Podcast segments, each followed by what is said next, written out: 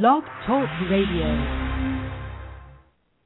Hey everyone, welcome to Topic Tuesday on Girl Power Half Hour. I'm Annette Bingham and Tasha Humphreys is here with me. Hey Tasha. Hi Annette, it's good to be here today. And I just wanted to let you know that I just now got your text message. oh, well good. I'm glad it made it. That you At sent, least AT&T is you know, working. That's a good thing. Yeah. yeah, Tasha sent me a text message quite a while before the show started and I just now got it. So yay phones. Hey, and I wanted to remind everybody that uh, please share the Facebook page, Girl Power Half Hour 200, and we do a giveaway. Uh, we're going to run a contest then, so for some prizes. So please share. We're almost there. I know, we're close. Very, very close. So keep sharing, and when we get to 200, we will announce the contest. And I also went on and uh, posted an article on how to start a meditation practice um, for beginners. Just some real basic information. And if you have any questions about meditation, how to start a practice, the frustrations with it, because it can be frustrating, just let me know. You know, message us, post it on Facebook, whatever you need to do. Uh, you can even like my my page, but um, just let us know if you have any questions on that because it's. I was reading today, or topic today is anxiety, and uh, on the article it's got a really good uh, video on there, and they've been doing research and meditation. They're recommending highly, highly, highly for anxiety. Um, Nice. it does all sorts of good stuff. So be sure to watch the video and read the article. It's just really quick and easy. But okay, anxiety. Everybody raise your hand if you've ever had it. um, everybody has probably had some form of anxiety in their life, you know, to a differing degree, you know, just mild to really severe. And uh, we really want to talk about that today. You know, what is anxiety? What does it feel like? You know, um, and what we can do to help. So, Tasha, I'm going to let you get started. What is anxiety? Okay, well, and there's a few things that separate anxiety from any other um well, you can't even really necessarily call it a disorder because there are so many different levels of it, and that's the point I'm trying to make. With depression, depression is depression is depression. We discussed that Right. yesterday. With anxiety, it can be caused by so many different things that it can be called so many different things, and therefore it has multiple Mm. definitions. Obviously, anxiety itself is a feeling of nervousness. I mean, if we were just going to go with the term itself. But when we talk about anxiety and what we're discussing on this show is more along the lines of having anxiety attacks or feelings of anxiousness that cause possibly a nervous stomach. And those are low level anxiety that the nervous stomach is low level anxiety that people might experience. You know, people that complain of ulcers or complain of um, even though we now know that ulcers are caused by bacteria and not actually stress, but the stress causes your immune system to break down to the point that the bacteria is successful and then causes uh, an ulcer. Uh, but still, all of those things we relate to a lower level anxiety of people that are just anxious people. But then there are those of us that have suffered from anxiety attacks to a severe degree where one might even become agoraphobic. So what I Mhm. wanted to do was give everyone some symptoms. Um, I have struggled with anxiety most of my life, and uh, when I was quite younger, I didn't realize that's what it was. My grandmother had anxiety. Very, she was depressed, as we discussed on yesterday's show, discussing depression, and um, she had very severe anxiety attacks, and she would call them spells, which is interesting. But um, she would have her spells quite often, and I didn't really know what that was. I did know that her anxiety caused me to have anxiety because she was very fearful of many things and she taught that fear to me and also her reactions to situations were very anxiety based, like irrational. So I learned how to react in the same in the same way. Um, as such, I grew up being anxious, but I never had a, a panic attack until I was about 21 years old. And it was the worst experience I've ever had. I did think I was dying. I had a lot of the physical symptoms, but I also had a lot of mental, like psychological psychological symptoms that most people don't discuss or do not experience.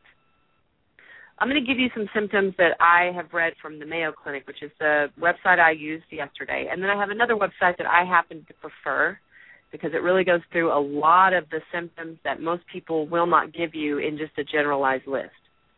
So the symptoms from the Mayo Clinic, these are the common symptoms with anxiety. Feeling apprehensive, feeling powerless, having a sense of impending danger, panic, or doom, having an increased heart rate, breathing rapidly, sweating, trembling, feeling weak or tired. With that list, I can tell you that a lot of people have associated panic attacks or anxiety attacks with having a heart attack. They believe that they're dying because their chest begins to hurt. They feel that uh their you know their their heart rate increases increases and they feel themselves breathing rapidly. That hyper hyperventilation is what actually causes them to feel as if they're dying. Uh, they need to slow their breathing. They start sweating and trembling. All of those things are symptoms of a heart attack, and so they believe that that's what's going on. And as such, it makes anxiety worse because then they believe that something very seriously physically, you know, is physically wrong with them.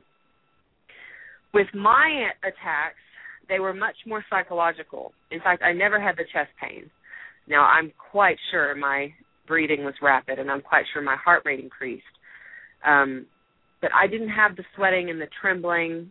Um, I had the more of the sense of the impending danger, the panic, and the doom, and and it was almost as if the walls were closing in on me, and I wanted to run out of my own skin. That's the only way I could explain it. In fact, I've never done acid in my entire life, but I would have, I would equate it to a bad acid trip. That's how it seemingly felt for yeah. me because I I had heard about bad acid trips before, and I was like, hey, I know what that sounds like. That sounds like my anxiety attacks. That's exactly what that feels like for me. So, you know, something that was very obviously not really happening, but very much in my head, and yet it felt very real. And I was terrified and often thought that I was going to lose my mind or hurt myself or hurt someone else. Or, I mean, it was just very psychological. Well, initially I began to think that I just had these panic attacks, and because I knew about generalized anxiety disorder, I felt that I probably just had that. Now, again, self-diagnosis is never a good idea. We've discussed this on our show before. Annette tells me mm-hmm. often to steer clear of the computer when it comes to self-diagnosis. I don't need to do WebMD things. Back then, we didn't have WebMD, but I had heard so much about generalized anxiety disorder. That's what I just assumed it was. When I did finally seek counseling, you know, we discussed my depression yesterday and the fact that I did finally seek counseling. I was actually told that my anxiety was a result of PTSD. My anxiety and my depression were results of post traumatic stress disorder. That was resulting from the abuse in my childhood and all the way through my life. And so I had held all that in and dealt with all those traumas and all the abuse. So I started to suffer from the anxiety attacks. And that's why they were so psychological, uh, because there was a lot of psychological trauma attached to them. That's what was that's why I was having them. And there were triggers that I wasn't aware of in my environment that were causing me to somewhat relive the situations in which I was traumatized or abused. So as a result of of that, then I was able to get the help that I really needed and and have it addressed the right the proper way because it wasn't something I didn't want to be on Xanax or anything like that, but it wasn't something that that alone would have fixed because I still would have been dealing with all the unresolved and unaddressed traumas and abuse. So I wanted Sasha, to just read I, also from. Go ahead. I, I looking back at my life and and my mother's life. Mm-hmm. I see her as suffering from you know anxiety also, and it was more right. the emotional type than the physical type. And then yeah. I suffered from a little bit of both. You know, mm-hmm. I would get the physical, the sweating, and the the just physically felt like I was going to die. Um, right. But also all that emotional stuff, wanting to run, just you know, flight. I was in total flight mode. Yeah, exactly. So, you know, that is I can see where it, it carries on from you know our situations from one person to another that we can be sure. taught how to deal because my mom was very fearful. Mm-hmm. You know, um, she had a really rough childhood, as my dad did too, and and he was depressed, totally depressed. But um, you know, I I can see where my mom suffered from the anxiety along with the depression. So, right. You know, that it well, goes in families. And you mentioned, you know, you, that it made you just want to flee, that that you were in that complete flight mode, and you're right because you know that's what your body goes into fight or flight when it believes it's in danger. In other words, it, it Right. your body automatically your brain is like, okay, we either need to fight or we need to run, one of the two. And when you're in an anxiety mode, your your brain is reacting to danger even though it's not really there.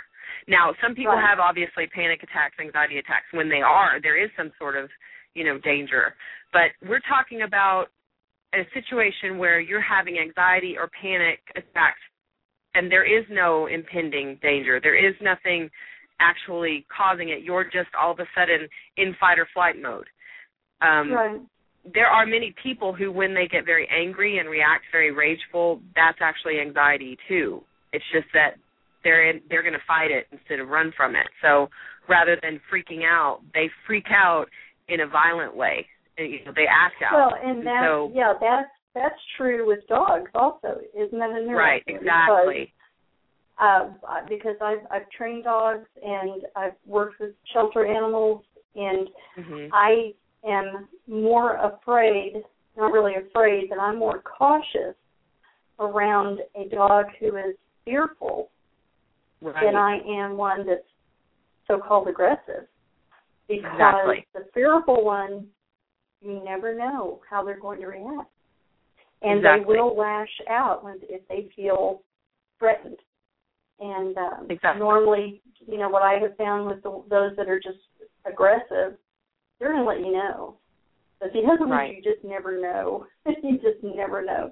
So it's very true. And if you, if you, that's right. If you apply that to people, you can see where Mhm. there are people that you've dealt with or that you've come into contact with or maybe even that are very close to you that you can see where the same thing applies. You know, the ones that are Sure. just always aggressive, you know exactly what they're thinking. It may not be great, but at least you know where they stand or where you stand with them. But the ones Right. that are, you know, maybe they have commitment issues or there's some sort of fear that they're living in, that is unpredictable. You know, Mhm. there's one minute they love you and the next minute they're yelling at you. You don't even know what happened, you know, and that's about Right. their their fear. It's the same stuff here. And it manifests in so many different ways and it comes from so many different things. And your this this list is you could actually apply to a lot of the animals too that you deal with, I'm sure, because we we know that anxiety, um, social anxiety. I mean, a, a lot of this stuff is something that you see with with animals as well. And Right. so I'm going to run through this list really quickly of the different types of anxiety disorders. And this again is why it's important if you are suffering from anxiety attacks or panic attacks. Excuse me. Annette and I both know that's miserable. They're, it's absolutely miserable. I remember I used to say I would not wish this on my worst enemy because it's miserable. Um, Oh, yeah. I personally got to a point where I felt like I was becoming agoraphobic because I, I really didn't want to leave the safety and comfort of my own home because at least in my home I knew my safe place.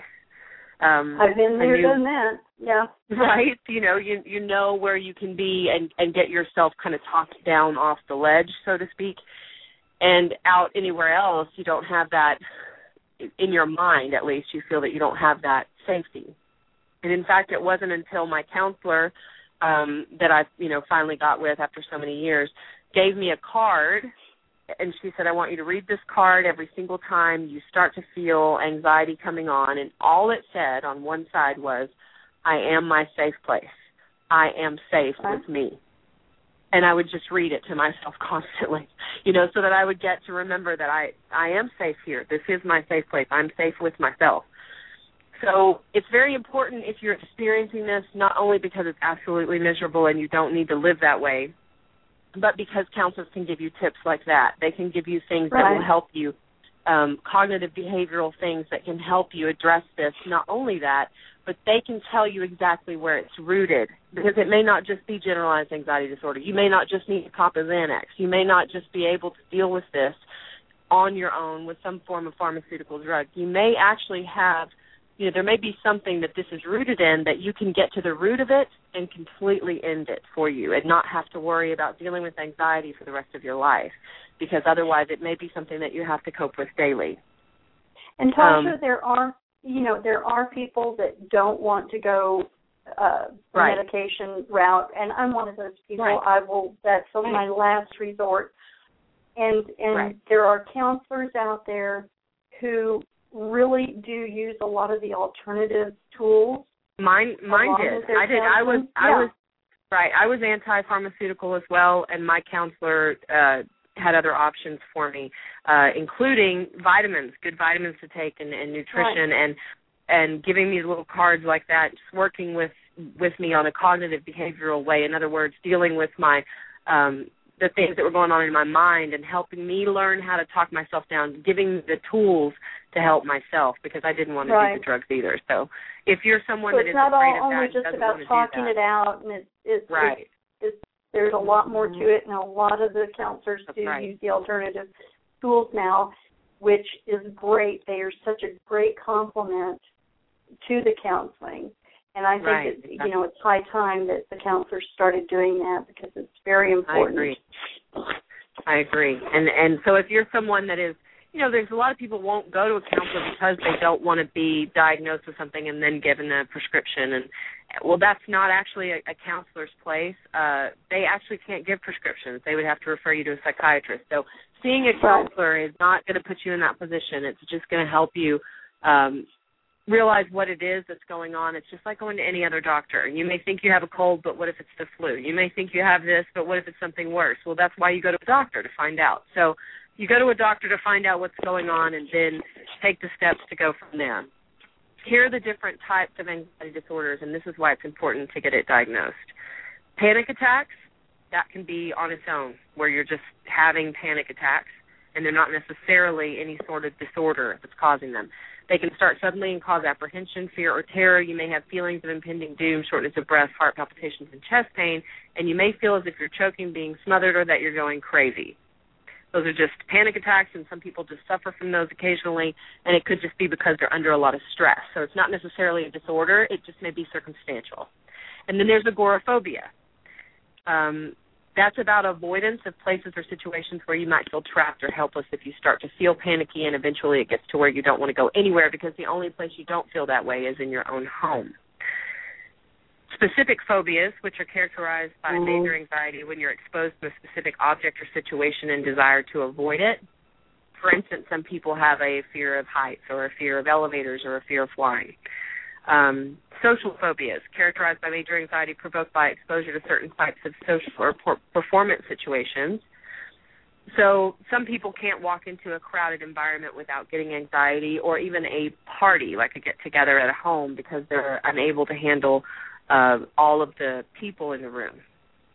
Obsessive compulsive and, and, disorder, which is also a form of anxiety, and people don't realize that. Um, it includes persistent recurrent thoughts, images, or impulses, which are obsessions, or an irresistible desire to perform irrational or seemingly purposeless acts or rituals, which are compulsions. Often it involves both obsessive and compulsive behavior. A lot of people don't realize that OCD is actually a form of anxiety. And when we discussed eating disorders, uh, that is actually one way in which people act out OCD. So therefore, it's eating disorders are very anxiety based. And I'm sorry, Annette, I know you were going to say something. So. Yeah, the the one that you know where you have a difficult time going into a room. Uh, you right, know, we talked about empathic. Yeah, we we talked about empathic people before. Right. And if you're empathic, you're really going to have issues with that, and you may even you may even have issues with some of the other anxiety disorders. So it's really important to kind of figure out uh, you know, am I empathic? And and this is kind of leading to a lot of this, mm-hmm. along with what you've you've dealt with in the past. Because I found that a lot of empathic people have been through a lot of stuff in the past, right. which makes them very sensitive to things that are going on. So, um, empathic, abilities is is a good thing, but it can also be something that really, you know, is a curse at times. So sure. You know, you know, we need to discuss that sometimes too about empathy and and empathic people and how to deal with it. Right. And I think it's important to note, you know, because Annette, you and I have discussed this before. Um, a lot of times people will think that their intuition is playing a part, but we've discussed that intuition isn't fear based. It just is. Right. And anxiety is fear based. And so there is a difference. Right. Um, the social phobia or the anxiety that you would get in a room full of people is that you're picking up on multiple energies and they're so mixed that it can be overwhelming. And so right. it isn't that if you if you are an empath that you're unable to go into these environments. What it is is that you have to learn how once you walk into that environment and start to feel that, you have to learn how to block or talk mm-hmm. to yourself in a way that lets you try to calm the overwhelm because that's all it is is that it's just overwhelming because there's so many energies in the room and you're picking up on all of them at once it's like hearing right. um white white noise you know where a lot of people are speaking at the same time except that it's very loud well it's the same kind of situation for you intuitively um and we definitely would i would love to do a show about that so um i know we've talked about empathy before but I think it was with regard to a question on on a Friday Q and A, so we right. can certainly discuss right. it on the show. Um, the rest of these, post traumatic stress disorder, which I've already discussed, that that was my actual issue, includes the feeling that you're re experiencing an extremely traumatic event. It causes intense emotions and physical reactions, along with the desire to avoid anything that might remind you of the event. This can be on a subconscious level. In other words, the triggers that I had, I didn't even realize they were triggers. When you're traumatized, many times you block what happened out of your mind and you really honestly don't even remember a lot of what happened. You remember there was a traumatic event, but you don't remember it in detail because your your brain blocks that out for you. So when you have these little triggers come up in your environment that your mind is blocked out so you personally don't remember them as a trigger, but subconsciously your brain is picking up on, hey, this is something that happened to us when, you know, when we were traumatized. Then it reacts in the same way that it did. You know, you all of a sudden are in fight or flight mode, and you're unaware of why because the trigger is something that's been blocked out of your mind. So that's another reason it's important to get with a counselor, especially if you're suffering from PTSD, and talk to them about the traumas that you experienced, whether it be sexual assault or a very bad car accident or abuse, is what Annette and I have discussed. Anything that you've been mm-hmm. through that's very traumatic, whether it be once or repeatedly throughout your life. It doesn't matter because if it's a traumatic event, it will cause some degree of PTSD. And as such, you really do need to speak to someone about that and, and talk to them about it so that they can help you deal with the symptoms and more importantly so that you can understand your triggers because if you haven't talked about it and you don't bring it to the surface, then it will remain blocked and you won't know what your triggers are and then you will suffer from that anxiety, and that is a very miserable place to be. True, um, true, and it's it's really amazing that um, you know I I have huge blocks of time that I don't remember growing up, and now I right. know why. You know, and right. my kids are the same way. They have huge time periods that they just you know they don't remember these things and they're right. beginning to to understand that. And um you know it, it's it's kind of a weird feeling. You know you've mm-hmm. lost time. You know where to go? You know? exactly. So you need some help bringing that up.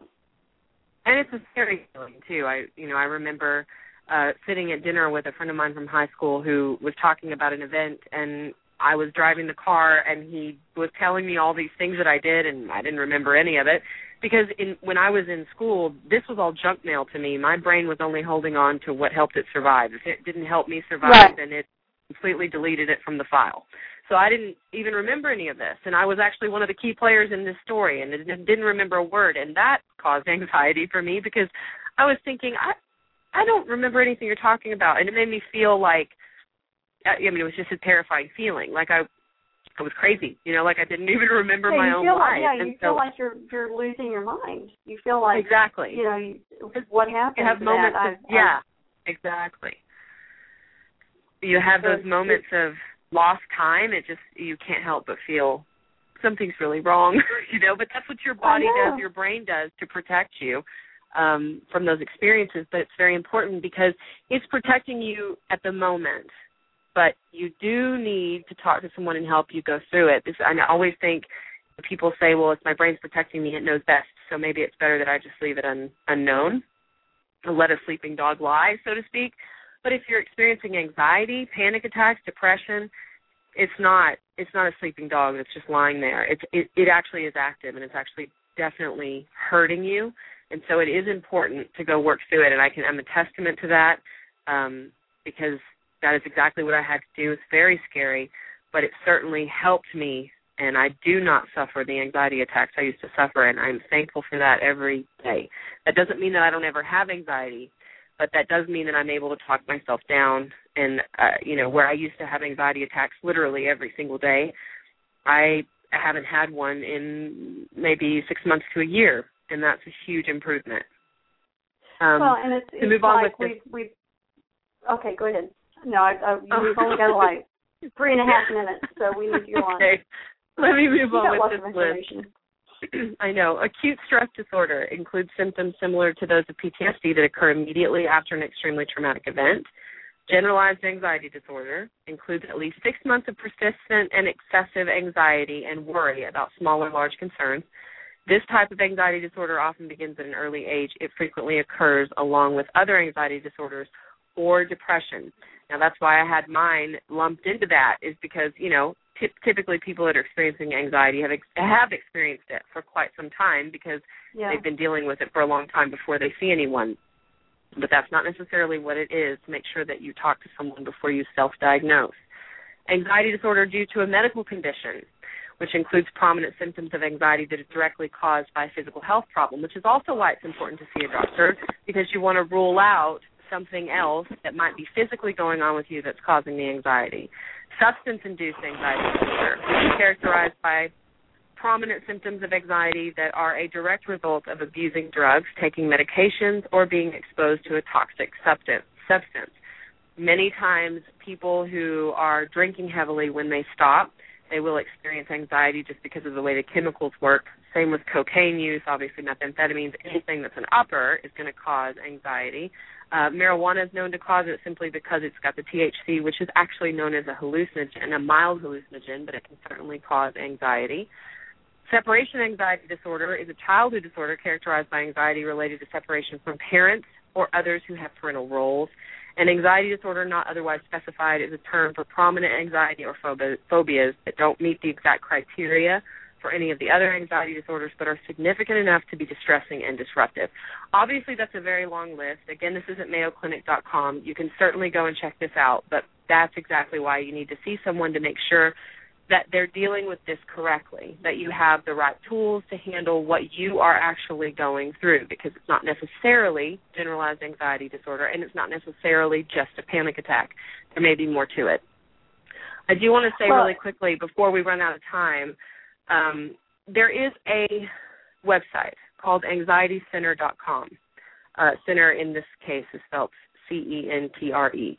Now, I'm not going to say much for the whole site. I haven't really read through the whole thing. But the symptoms that are listed on there, I happen to prefer because people don't seem to realize that anxiety can cause multiple symptoms, including but not limited to, because we don't have time for me to read all these, but including blushing, body aches, body jolts, body zaps, shakes, tremors, chest pain, chest tightness, chronic fatigue, um, craving sugar or sweet, difficulty speaking or moving moving the mouth, numbness or tingling in your hands or feet, hair loss, hair thinning. And one of that the reason typically that is is because stress can cause hair loss because stress eats away at your vitamin B, and vitamin B is what you need to maintain hair growth flu-like symptoms. we've got about thirty. We've got about thirty seconds left, Tasha.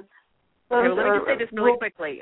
yeah, just go over that particular list on that particular site. It's a great site, and it gives you more information than I ever possibly could. And we'll get it posted on Facebook for y'all. And just know that if you have any questions, please feel free to contact us, and we'll lead you in the right direction, hopefully. And if we don't have an answer, we'll certainly try to get it for you. So we'll see you tomorrow for Wellness Wednesday.